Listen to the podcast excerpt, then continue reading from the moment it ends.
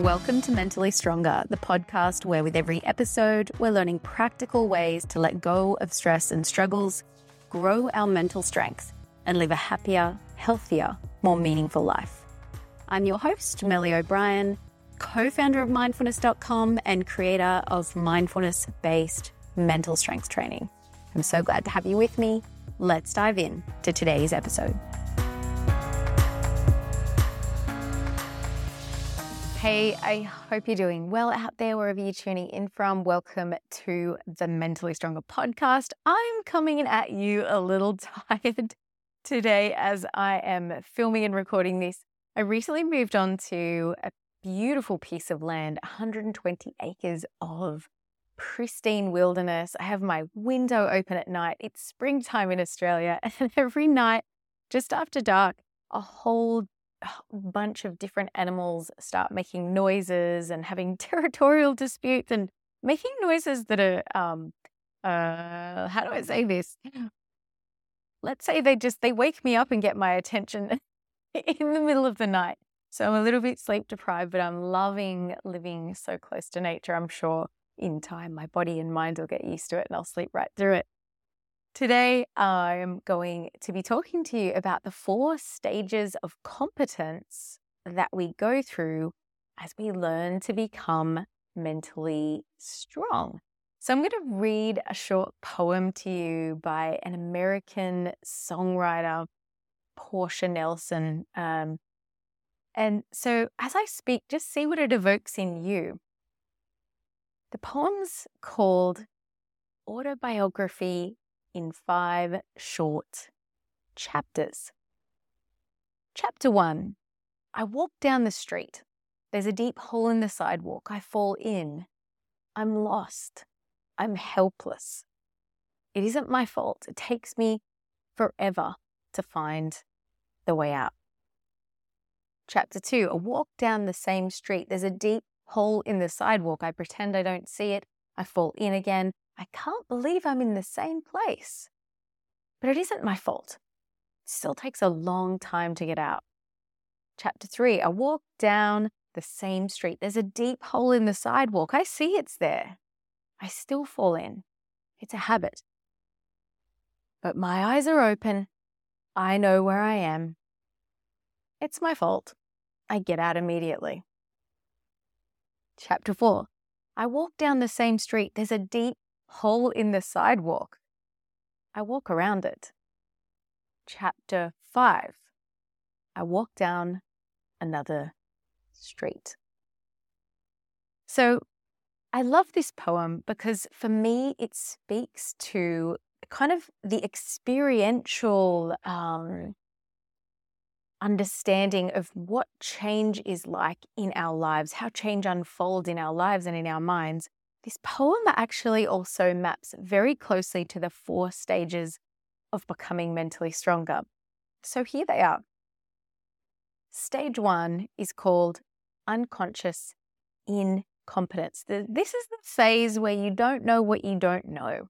So, to begin with on this path, we're so caught up in our own patterns of thought and behavior that we don't even know that we're caught up in them we're completely fused with the mind. We're completely identified with the mind. In this stage, we tend to repeat the same unhelpful thought and behavioral patterns again and again in a loop, but we don't really even know anything about the possibility of change or what skills we need to change, or even sometimes there's such an unawareness, we don't even know that there's a problem, right?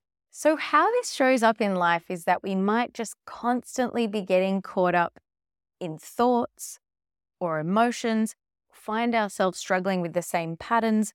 Sometimes we're just unable to stay present in daily life, right? We might get caught up in worries, negative thoughts, self loathing, strong emotions, restlessness. Or we might just be going through a lot of our life in a kind of autopilot mode, you know, just going through the motions Stage two is conscious incompetence. So, as we practice mental strength a little bit more, we start to become aware of our thoughts and emotions, our behavioral patterns, and how they're affecting us. Now, This is often the trickiest phase of competence because it can be very uncomfortable to become more aware of the unhelpful patterns we have and the suffering they cause, but simultaneously not yet quite have developed our mental strength enough to be able to set ourselves free from them. This is a stage where many people want to quit. It's hard.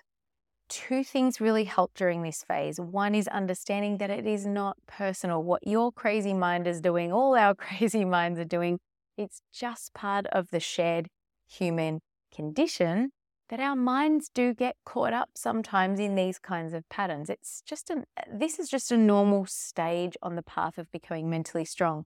It's a little bit like that stage of say learning to ride a bike or drive a car when you know you've been practicing and practicing, you know what you want to do, you know the skills you need, but you can't quite get it yet. You know, it's always a bit of a frustrating stage of learning.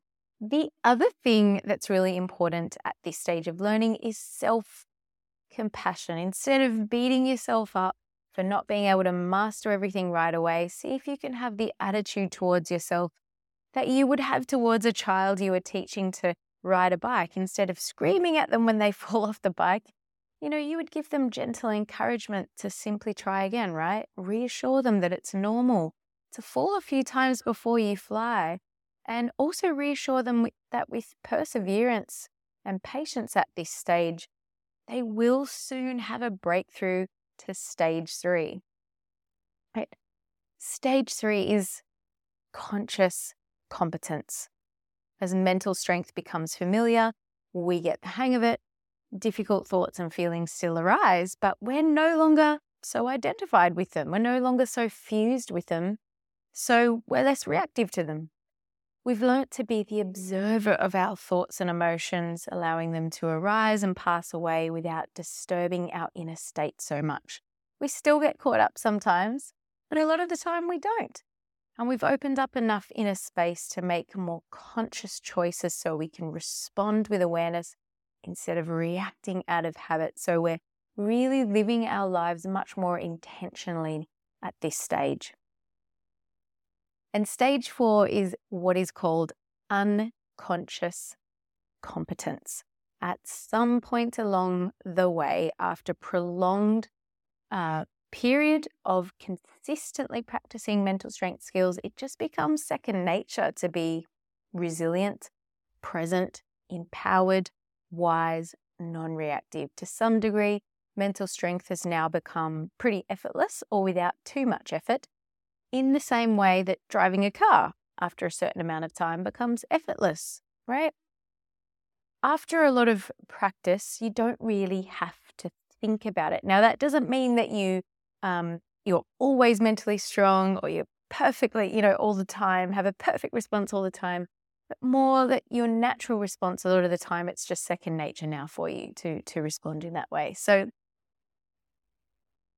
here are two big takeaways to remember from this.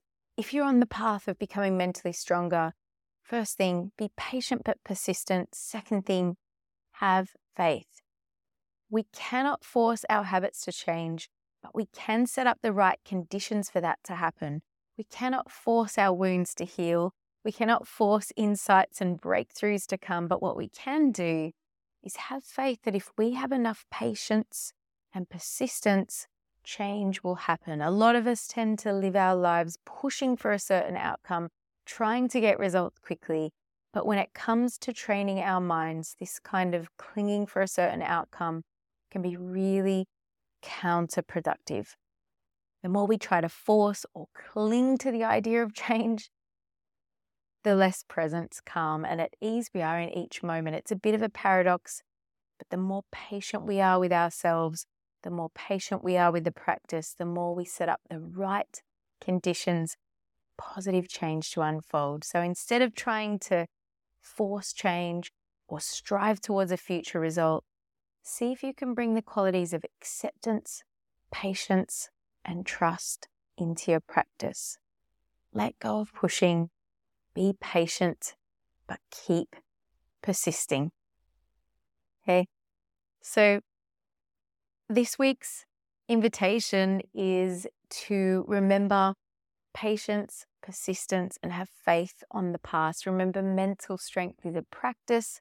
So practice it and be patient and persistent. Don't be discouraged if you don't get instant results.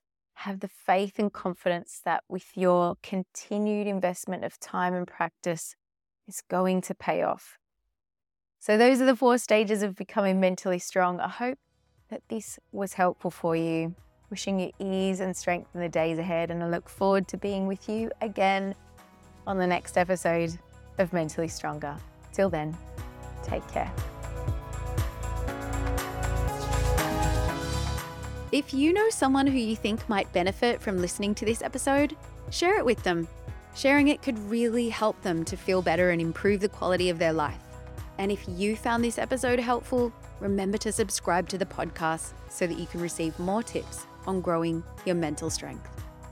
And if you'd like some more support in becoming mentally strong, come over to the website and check out the different coaching and training options I have on offer there for you. You can find the links for all of that in the show notes. And thanks again for tuning in. Take care and stay strong.